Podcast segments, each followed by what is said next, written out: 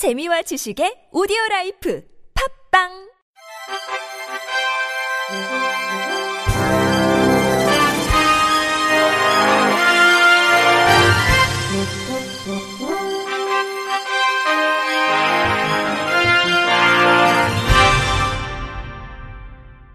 청취자 여러분 안녕하십니까? 2월 25일 월요일 KBIC 뉴스입니다. 최저임금을 보장받는 장애인 노동자의 수가 과거 절반 수준에도 미치지 못한 것으로 드러났습니다. 국회 더불어민주당 신창현 의원이 장애인 고용공단으로부터 제출받은 자료에 따르면 지난해 실시한 작업 능력 평가 결과 최저임금을 보장받은 장애인 노동자는 총 282명으로 직전 5년 평균인 689.4명에 비해 절반 이상 감소했습니다. 지난해 2017년까지는 기준 근로자의 노동력 대비 90% 이상 높은 평가를 받아야 최저임금을 받을 수 있었으나 신 의원이 2017년 국정감사에서 이 기준이 지나치게 높다는 점을 지적하자 노동부가 지난해부터 70%대로 기준을 완화했습니다. 이 기준이 낮아진 뒤 70%대 이상이 되는 노동자는 매년 700에서 800여 명에 달했지만 지난해 돌연 282명으로 절반 이상 급감했습니다. 신의원은 현행 작업 능력 평가가 공정하게 진행되고 있는지 검토하고 직업재활 시설에 대한 정부 지원을 더욱 확대할 필요가 있다며 2017년 기준 중증 장애인 평균 시급은 일반인의 절반에도 못 미치는 3,100원 수준이라고 지적했습니다. 이어 장애 노동자도 합당한 임금을 보장받을 권리가 있으며 노동을 통해 자립할 기회가 있어야 한다고 강조했습니다. 장애인 자살률이 전체 인구 자살률과 비교해 2배 이상 높은 것으로 나타났습니다. 보건복지부가 어제 발표한 2016년 장애와 건강통계 자료에 따르면 장애인 자살 조사망률인 인구 10만 명당 사망률은 66.8명으로 전체 인구 조사망률인 25.6명보다 2.6배 높았습니다. 2016년 자살한 장애인은 모두 1670명으로 전년 대비 201명 줄었지만 하루 평균 4.6명으로 여전히 높은 수준을 보였습니다.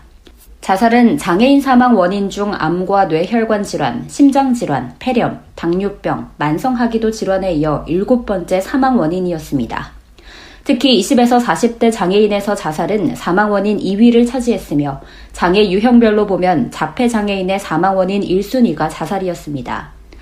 한편 이번 조사에는 장애인의 자살 원인이 담기지 않았지만 2016년 한국장애인개발원에서 조사한 장애인과 장애인 가족의 자살 원인을 살펴보면 장애인의 경우 만성적 빈곤과 직장 문제, 신병비관 등이 꼽혔습니다. 장애인 3명 가운데 1명은 일반 건강검진을 받지 않는 것으로 나타났습니다.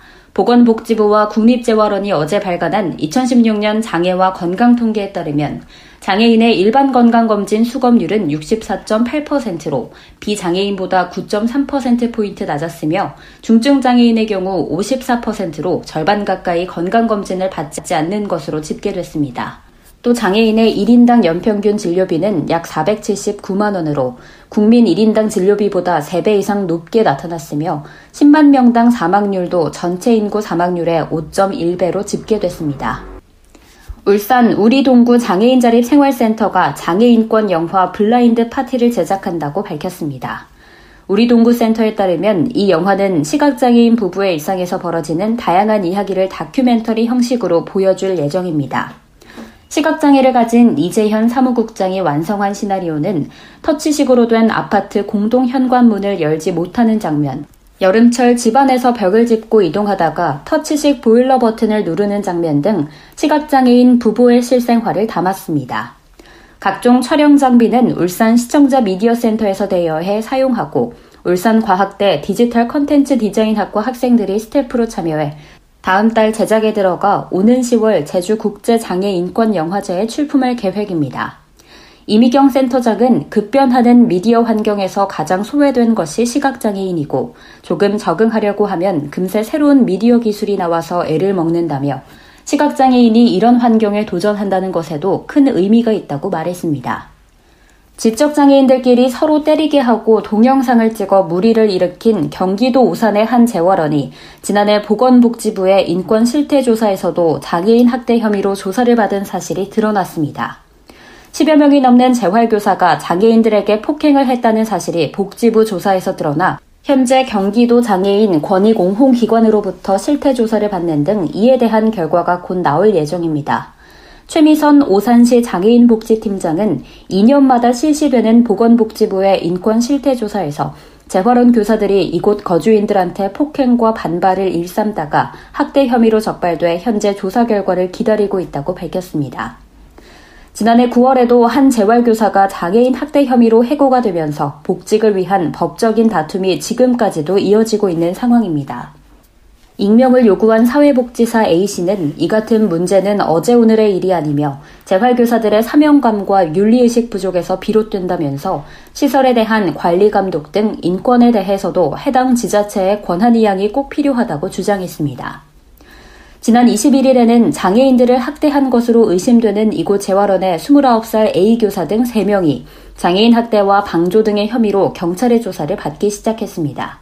이들은 CCTV가 없는 방에서 장애인 서로 간 폭행을 강요했고 이 모습을 영상으로 찍어 동료 교사들과 돌려보기까지 한 것으로 전해져 공분을 샀습니다. 제주특별자치도는 중증장애인 지역 맞춤형 취업 지원 시범 사업을 실시한다고 밝혔습니다.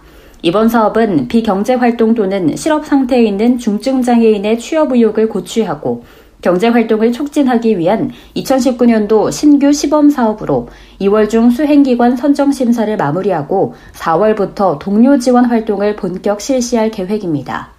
최종 선정된 수행기관은 향후 동료 지원가를 공개 모집하고 동료 지원가와 참여자의 문제 해결을 위해 선임된 슈퍼바이저는 자문과 조성 역할을 지원합니다. 아울러 참여자의 취업 의욕이 향상됐다고 판단되면 장애인 고용공단 제주지사와 연계해 맞춤형 취업 지원 서비스를 제공할 예정입니다.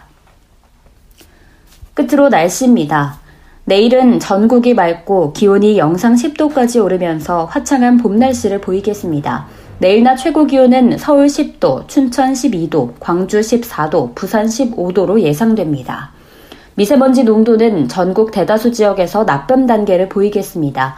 경기 남부와 세종, 충북, 대구와 부산을 포함한 경북 지역을 중심으로는 오후에도 종일 나쁨 수준이 유지되겠습니다. 이상으로 2월 25일 월요일 KBIC 뉴스를 마칩니다. 지금까지 제작의 류창동, 진행의 김예은이었습니다. 고맙습니다. KBIC.